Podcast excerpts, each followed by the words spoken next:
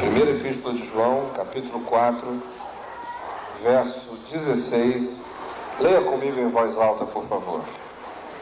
E nós conhecemos e cremos o amor que Deus nos tem. Positivo amor. E aquele que permanece no amor, permanece em Deus Deus nele. Mais uma vez, todos juntos. E nós conhecemos e cremos o amor que Deus nos tem. Deus é amor. E aquele que permanece no amor, permanece em Deus e Deus nele. Ó Pai, nós pedimos agora que o Espírito Santo venha iluminar nossa mente, nossa alma e venha fazer com que a tua palavra chegue com força a nós e vivifique o nosso ser. Nós pedimos em teu nome, Jesus. Amém. Podem se assentar.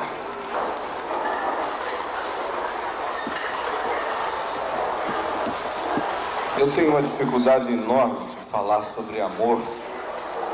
Não porque eu não gosto do tema, ele me atrai, me fascina. Mas é porque ele, em geral, é pensado, é falado a partir de perspectivas tão, tão piegas, tão esquisitas, que me constrange profundamente falar a respeito. da impressão de que é aquele discurso doirado, uh, hipócrita, fantasioso, romântico da religião, de gente que vem aqui e tem esse momento de sensação de bondade pessoal, joga essas coisas fascinantes sobre as pessoas e volta para aquela vidazinha medíocre, mesquinha de cada vez que a gente vira a página do calendário e da folhinha. Por isso, me deixa e sempre me fica esse constrangimento quando eu falo a respeito desse tema. Mas eu queria que você esquecesse todas essas perspectivas de amor que em geral nos são passadas e que significam pouca coisa, significam quase nada, eu diria, e pensasse em amor conforme a descrição simples, clara e objetiva que a palavra de Deus faz, carregando essa palavra de conteúdos que são absolutamente visíveis e palpáveis. Se a gente perguntasse a João, que foi quem escreveu essa epístola, o que, que você quer falar por amor? O que, que você quer dizer acerca disso? Dentre as muitas coisas que ele talvez nos dissesse, possivelmente ele afirmasse duas com muita simplicidade. Ele diria: quando eu estou falando de amor, eu estou falando daquela capacidade de entrar no outro e ver a vida a partir do outro. É como você se desencarnasse, e não só se desencarnasse, você se despersonificasse por um pouco e você se repersonificasse no outro. E aí, vê a vida a partir dele. Sente o cheiro dele, como é que é carregar o corpo dele, como é que é interpretar a vida com a história dele, como é que é ser você com, tendo a mãe que ele teve, o pai que ele teve, o lugar onde ele nasceu, que ele cresceu, que ele sabe, que ele não sabe, que ele pensa, que ele não pensa. Vê a partir daí. E depois que você conseguir esse olhar, essa percepção, esse sentir, pode sair e olhar para ele, que eu duvido que você vai conseguir olhar para ele como se ele fosse uma coisa, um objeto, um número ou uma estatística. Segunda coisa que talvez João nos dissesse, à luz de tudo que ele fala aqui, é que se você quiser saber o que é amor, você precisa ter no coração aquela possibilidade, aquela disposição de querer para o outro o melhor que você quer para você mesmo. Que é capaz de olhar para o outro e dizer, puxa, eu queria que ele tivesse o melhor que eu quero ter. Aí você não precisa falar de amor, porque isso é amor. Você não precisa fazer discursos a respeito, porque essa é a verdade. Você não precisa romantizar isso, porque de fato, o resumo de tudo, Jesus disse, é isso. Aquilo que vocês querem que os homens vos façam, fazei vós a eles. Ou o bem que vocês querem para vocês, queiram-no com toda intensidade para o outro. E o resto é absolutamente secundário e dispensável. Agora, o que eu acho fantástico nisso tudo é que a pessoa que nos fala isso é um homem muito simples. Lá da Galiléia, vivia ali à beira de um lago de 12 quilômetros por 20, pescando, não foi a uma faculdade, não visitou os centros de reflexão filosófica grega, não foi a nenhuma central de esoterismo universal, não fez nada disso. Ele simplesmente conheceu alguém, ele conheceu Jesus. E quando Jesus entrou na vida daquele pescador, a existência dele vai virando ao contrário, ele vai se expondo, as interioridades dele vêm para fora e as coisas que até então eram as exterioridades vão ganhando um papel extremamente secundário. Os olhos dele se abrem, a vida se recolore e ele começa a interpretá-la de modo totalmente diferente, porque ele encontrou o Deus que é amor, o Senhor Jesus. E aí, a gente fica pensando naquilo que hoje se descreve, se define em volta de nós como sendo os sentimentos do alto astral, e perguntamos se ele tem alguma coisa a ver com essas definições bíblicas de amor prático e divino. E não tem. Estão falando apenas de energias positivas e energias negativas, mas ninguém está falando de amor. Porque amor é pessoal demais, energia é um negócio frio. Se você a usar Positivamente vai fazer bem, se usar negativamente vai fazer mal. Mas é uma coisa despersonificada que não carrega nenhuma carga de encontro, de olho no olho, de chegada, de abraço. É só positivo ou negativo. Aí vem a palavra de Deus e diz que a maior de todas as positividades é amor, a pior de todas as negatividades é ódio. Diz que Deus é amor e diz que o diabo é homicida. E diz para você fazer uma decisão que tem a ver com uma escolha profundamente pessoal de como é que você vai viver a vida. Não recebendo energias de pedras ou de montanhas ou de astros, mas recebendo isso do Criador de tudo, que existe não como uma energia positiva, mas que é amor, porque Deus é amor. Aí a gente chega para João, pergunta a ele, João, simplifica essa coisa toda de amor para a gente. Do que, que você está falando?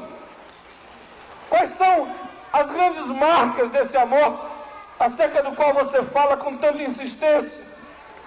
E ele diz que a primeira marca desse amor sobre o qual ele está falando, que é de Deus, é que ele materializa o bem.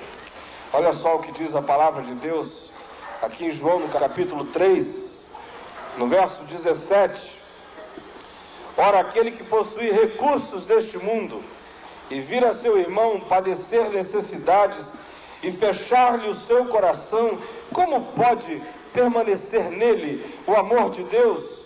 Filhinhos, não amemos de palavras nem de língua, mas de fato e de verdade. O que é esmagador sobre esse pescador que virou apóstolo, essa praticidade tremenda dele. Ele diz: Olha, se você tem, o outro não tem, você vê que ele não tem, que precisa, e você não faz absolutamente nada a respeito, pode parar de falar de amor de Deus, porque o amor de Deus não está em ti. Se você tem, o outro não tem, você o vê, sabe que ele existe, existe sem ter, e se o amor de Deus está em ti, o amor de Deus materializa algum bem. Não só verbaliza essa logorreia fraterna, às vezes nem fala muito, mas faz algo. Não discursa muito, mas realiza. Não é mesmo só de palavras, mas de fato e de verdade. Segunda coisa que ele diz sobre esse amor é que ele é a expressão mais madura da fé. Vejam aqui no capítulo 4, verso 3, ou perdão, capítulo 5, verso 3, o que ele nos diz.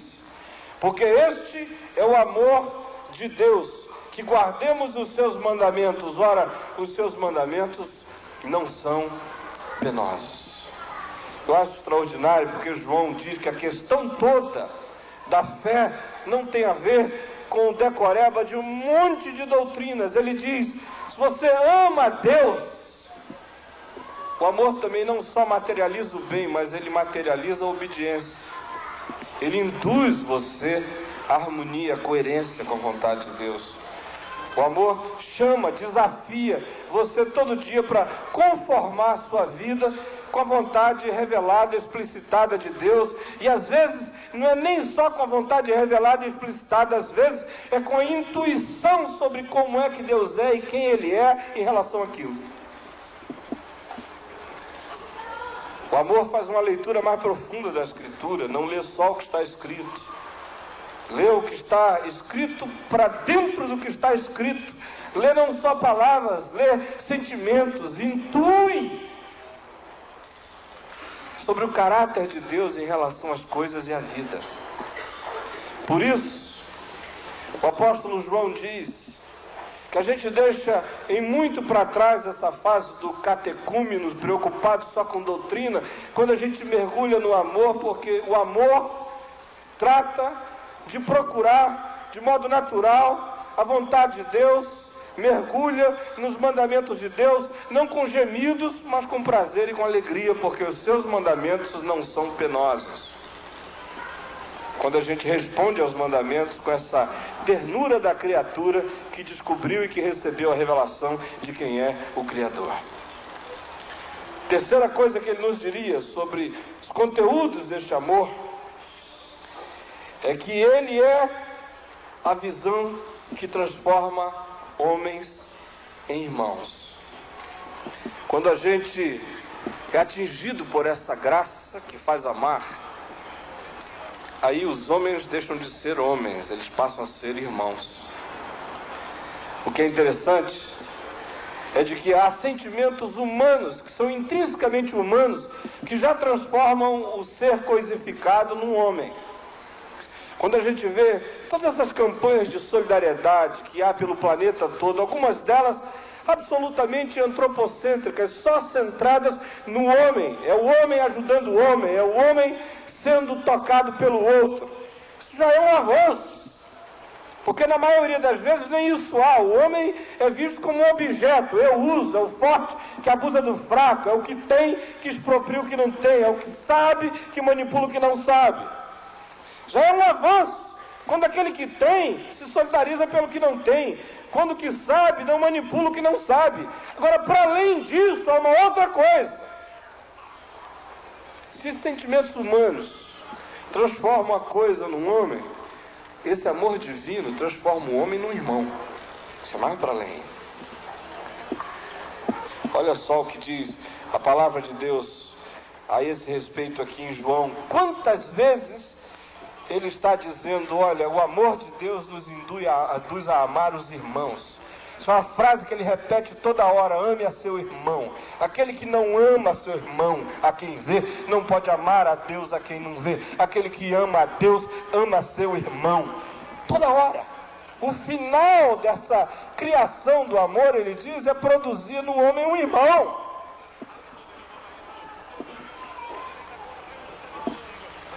Mas não foi isso que eu vim falar hoje à noite aqui. O que eu vim falar foi uma coisa um pouco mais prática sobre esse amor de Deus para nós. Minha intenção, meu desejo é falar sobre as produções do amor. Essas coisas naturais que o amor gera quando ele entra na gente. Quando o Espírito Santo se derrama em nós e faz nascer dentro da gente esse fogo do amor divino na alma. Dentre as muitas coisas que João diz que esse amor de Deus faz nascer em nós, há quatro que ele afirma aqui que eu queria que você guardasse. A primeira é que ele diz que o amor nos põe na luz. Você pode repetir isso comigo? O amor nos põe na luz. Mais uma vez, o amor nos põe na luz. Eu acho isso fantástico, sabe por quê? Porque isso desesoteriza a ideia da luz. A ideia da luz espiritual está ligada a essa coisa esotérica, a essa chama, a esse facho que vem de algum lugar misterioso e que cai sobre a vida da gente. Esse esoterismo atinge também a fé cristã. Eu toda hora vejo a gente pedindo luz assim, ó Deus, manda a tua luz. Dá a impressão que é como se Deus fosse ali no canto e acendesse a chave. Tchau, luz acendi luz. Aí vem aqui a palavra de Deus e desesoteriza a ideia da luz e diz que é o amor que acende a luz. Quem ama, anda na luz. Quem não ama, está nas trevas. Bye bye. É isso que a palavra de Deus diz, de modo simples e claro. Veja só, afirmações desse tipo aqui no capítulo 2, versos 10 e 11. Leia comigo em voz alta, por favor. Aquele que ama seu irmão permanece na luz, e nele não há nenhum tropeço. Aquele, porém, que odeia seu irmão está nas trevas, e anda nas trevas, e não sabe para onde vai, porque as trevas lhe cegaram os olhos. Essa questão toda de quem está na luz, de quem não está na luz, acaba aqui. Eu vejo toda hora alguns irmãos dizendo assim para mim, coitado, ele está nas trevas. Ele está se referindo a um indivíduo que não frequenta a nossa igreja. Ou que não frequenta nenhuma igreja evangélica. E a gente geografiziza essa espiritualidade dizendo o seguinte: quem está aqui dentro está na luz, quem está do lado de fora está nas trevas. Se a gente é um pouquinho mais generoso, a gente diz quem está na nossa denominação está na luz, quem está na outra está na sombra. Se é um pouco mais generoso ainda, a gente diz quem está na igreja evangélica está na luz, quem não está se danou. Aí vem João e não reconhece essa igreja, nem a outra, nem nenhuma. Só chega e diz o seguinte: se ama o seu irmão, está na luz. Se odeia o seu irmão, está nas trevas.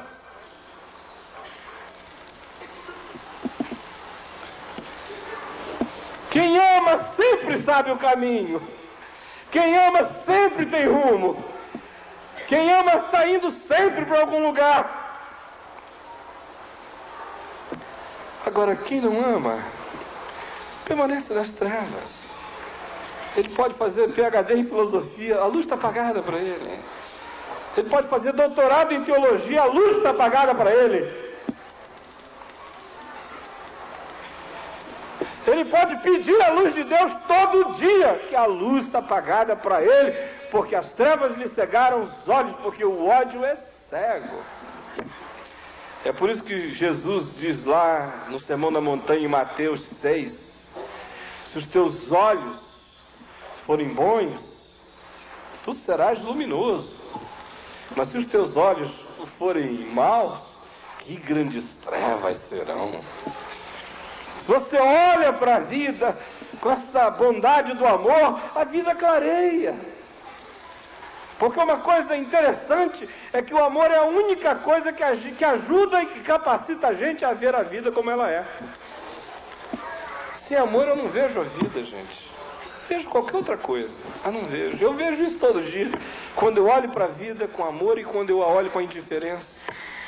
Quando eu olho para o meu irmão com ternura e quando eu olho com frieza. E aí eu começo a ver, eu começo a ver gente.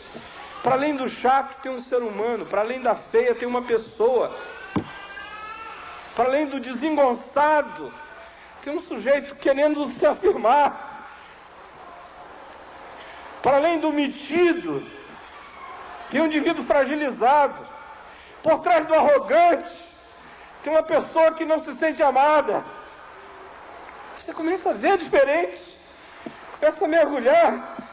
Existe uma clinicidade espiritual que te ajuda a, encontrar diagnósticos intuitivos sobre quem é o outro, não para julgá-lo, mas para discerni-lo e incluí-lo. Segunda coisa que João diz sobre o que o amor gera naturalmente quando ele chega a gente, é que ele interioriza a eternidade. Você pode repetir isso comigo? O amor interioriza a eternidade. Mais uma vez, o amor interioriza a eternidade. A teologia exterioriza a eternidade, o amor interioriza a eternidade. A teologia te faz pensar em eternidade como uma coisa que, é uma depois da outra, não é? Eu estou no tempo. Quando eu morrer, eu entro na eternidade. E aí a gente prega e diz assim: olha, você vai ter a vida eterna. Se você não crê, você vai ter a perdição eterna. É tudo para lá, tudo para fora. Eu estou indo ao encontro. Aí vem João e diz: olha, o amor interioriza a eternidade, chama a eternidade para dentro. O céu não é uma coisa para onde você está indo, é uma realidade que já te entrou, já te penetrou, já chegou aqui. O eterno já te possuiu. Olha só o que ele diz aqui no capítulo 3, verso 14. Leia comigo em voz alta. Nós sabemos que já passamos da morte para a vida, porque amamos os irmãos aquele que não ama permanece na morte.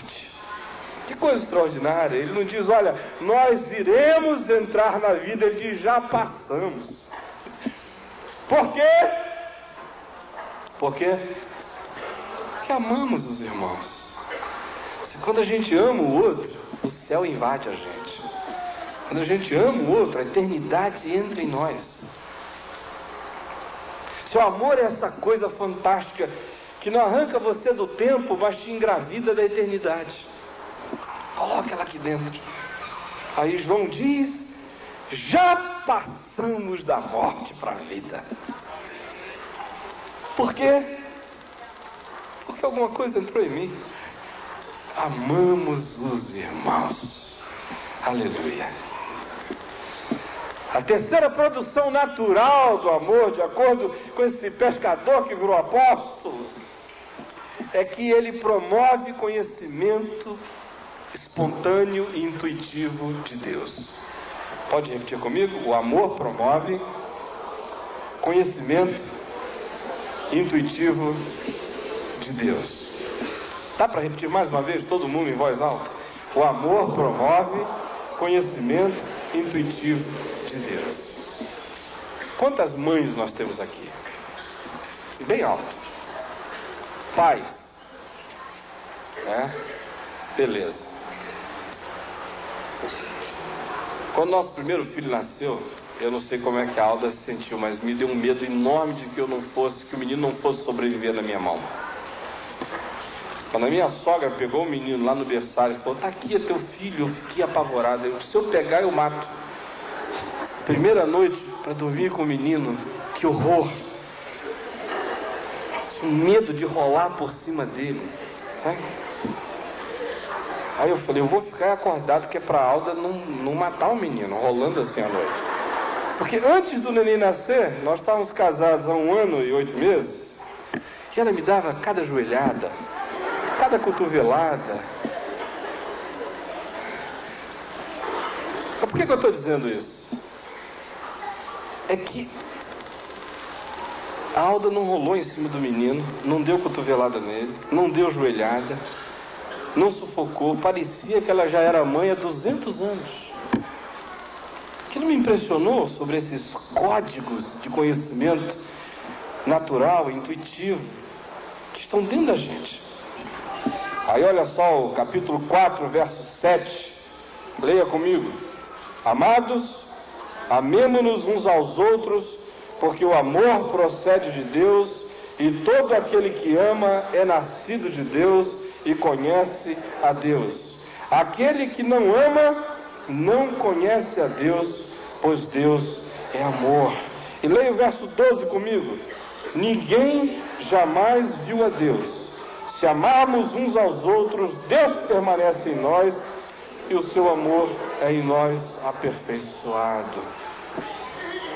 Aí ele diz: Olha, O amor te ensina quem é Deus. Esse amor não é abstrato. Se você ama o irmão, você começa a conhecer profundamente a Deus. Não basta acordar de manhã com aquela chama no peito, sentar na cama e dizer: Ó oh Deus, como eu te amo, aleluia. O João diz assim: ele estava de perfil ou ele estava de frente? Como é que ele estava hoje de manhã, Caio? Eu digo: não sei, mas eu te amo, Senhor. Aí eu saio dali, ele diz: Olha, você tem todas as chances do mundo de provar que aquela oração da manhã era verdadeira. Agora você tem 6 bilhões de chances diárias de provar que me ama, porque existem 6 bilhões de seres humanos no planeta.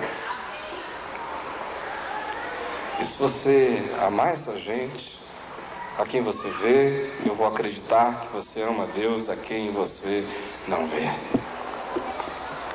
Mas se você for capaz desse amor por esse, esse amor vai induzir um conhecimento de Deus por uma razão simples. Se você está amando, é porque Deus já se derramou em você.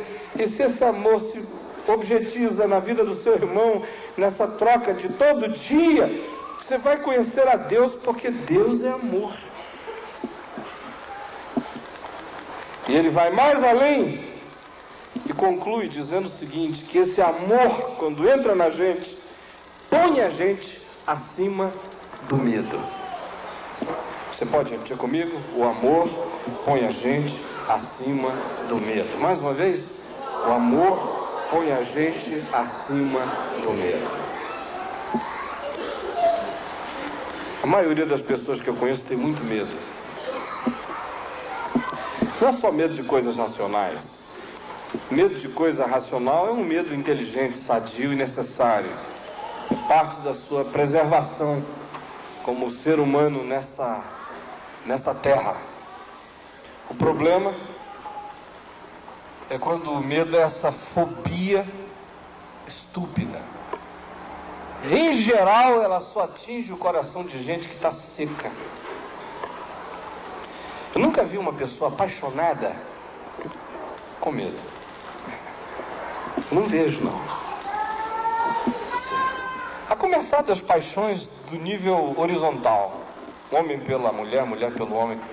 Se um, um garoto apaixonado faz cada barbaridade. Né? e ela também. Atravessa ônibus correndo. Quero chegar primeiro do que o Antônio. Lá.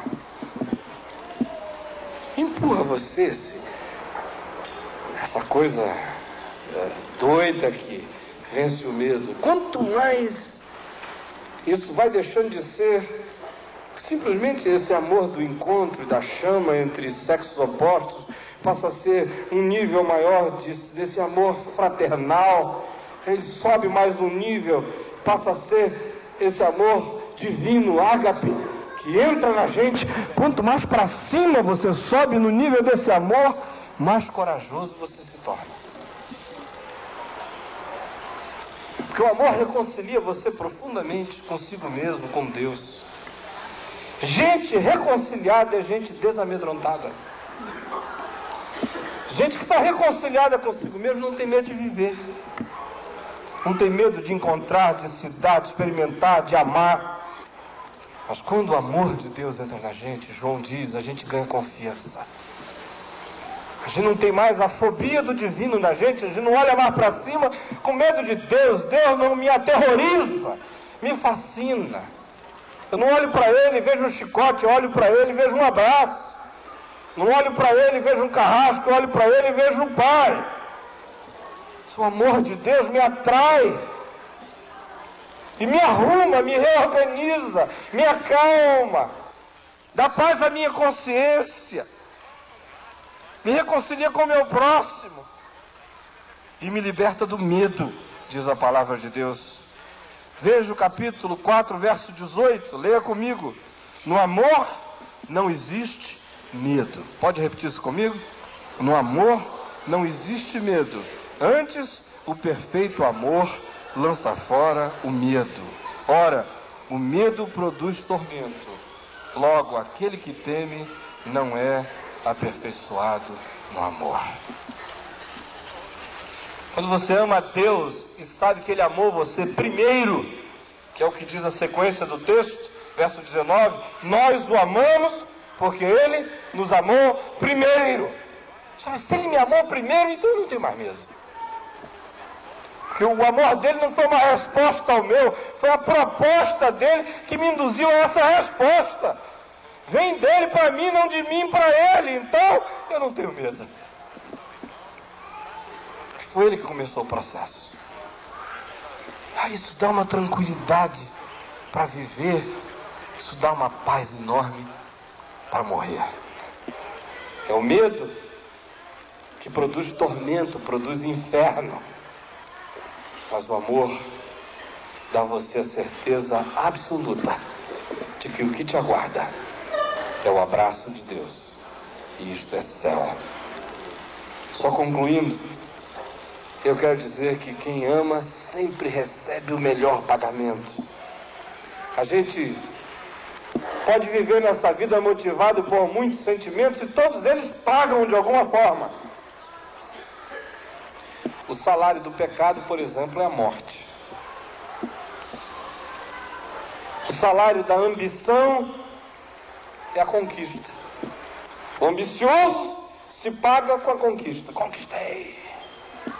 Hã?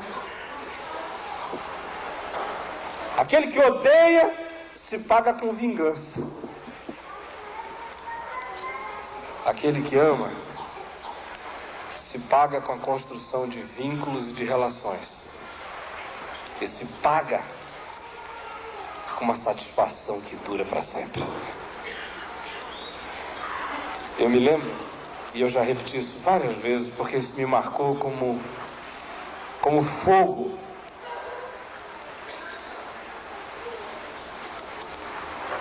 Há 23 anos atrás, assim que eu estava fazendo aquele processo de conversão, eu ia passando na cozinha da casa dos meus pais e eu vi um cartãozinho que alguém mandou para eles. E havia um pescador puxando aquela tarrafa no mar, o barquinho dele ali, e uma frase simples embaixo que dizia: Para aqueles que trabalham para Deus, basta-lhes a recompensa de um dia o haverem conhecido. Aquela coisa me marcou com, com fogo. Eu falei: Eu quero esse pagamento, eu quero essa recompensa. Eu não estou nesse mundo para ficar rico, nem poderoso, nem importante. Eu quero receber o pagamento de ter conhecido a Deus. Esse é o pagamento que fica. A gente trabalha por nada, a gente se paga com nada, a gente é que se paga, a gente faz o saque que a gente quer. Porque a moeda da gratificação da gente não inflaciona e dura para sempre. Porque você se paga com amor. E quando a gente experimenta isso, isso é obra do Espírito Santo se derramando na alma da gente. Aí a gente começa a experimentar a Deus, porque Deus é amor. Vamos ficar em pé?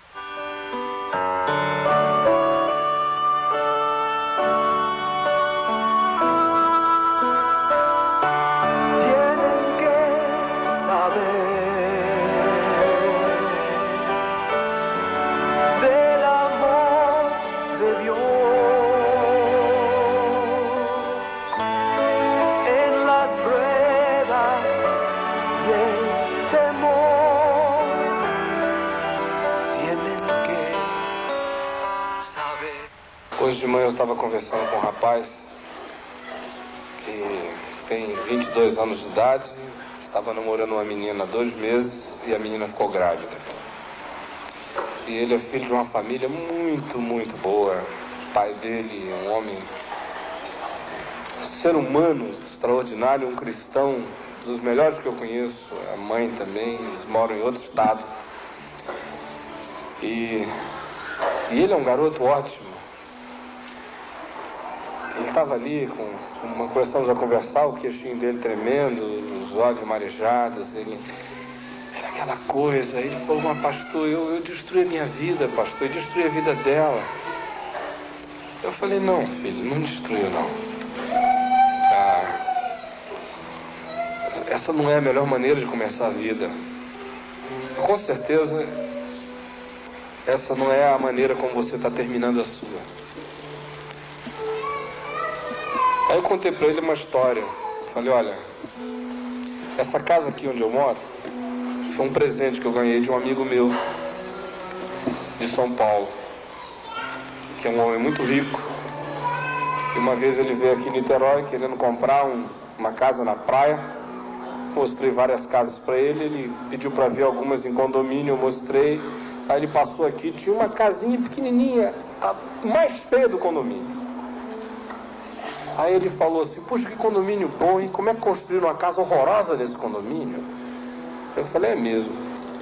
Aí ele falou, por que, você não compra essa casa, pastor? Faz uma aí em cima para você. Eu falei, ah, que é isso, rapaz? Foi embora. Três dias depois ele veio aqui comprou a casa. E me deu a casa de presente.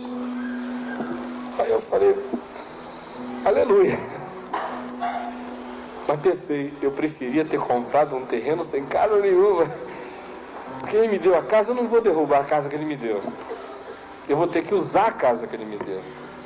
Mas se não tivesse nada, eu podia fazer o que eu quisesse. Agora eu vou ter que fazer alguma coisa a partir do que eu encontrei. Eu tive que construir em volta do que havia, era um fato. Eu falei, olha, você tinha a chance de ter começado a tua construção num lote sem nada. Mas agora, nesse lote, já tem duas bases. Uma dessa moça, o outro desse neném que está vindo aí. Vai dar mais trabalho construir. Você não vai ter liberdade para fazer o design que você quer. Mas a vida não está acabando, ela está começando. E você vai poder construir em nome de Jesus. Aí ele virou para mim e falou: mas eu não sou mais irrepreensível, pastor.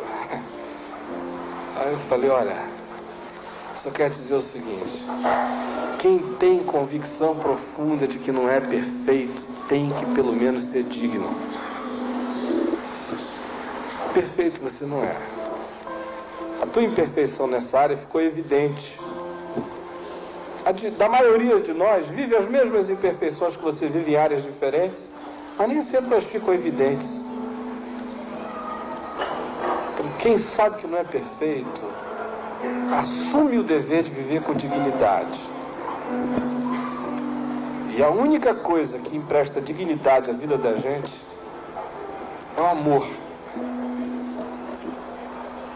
Ele é perfeito e habita o coração de gente imperfeita, de modo que quando ele habita a gente, ele transforma as nossas ações em ações dignas, apesar de vividas por gente ambígua.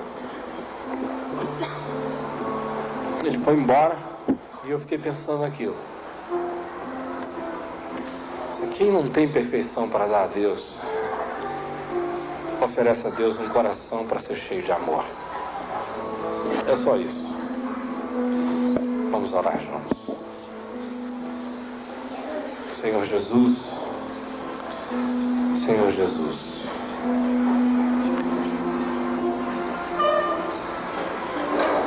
Nós não temos a capacidade de amar.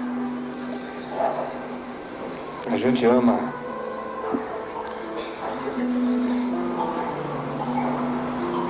às vezes de um modo um pouco mais elevado do que os animais se amam.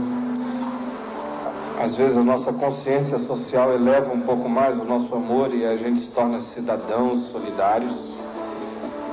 Para cima disso, a gente não vai sozinho, Senhor a menos que o Espírito Santo se derrame no nosso coração. Que é para a gente poder amar com esse amor de Deus. Eu quero pedir que hoje tu estejas derramando o teu Espírito em nós. Que Ele nos ponha nesse caminho, não dos discursos amorosos, mas na prática do amor, Senhor. Que materialize o bem que quando vê e tem, usa o que tem a favor daquele a quem se viu que não tem. Quero pedir, Senhor, que tu nos enchas desse amor que, que traz conhecimento de Deus, porque Deus é amor.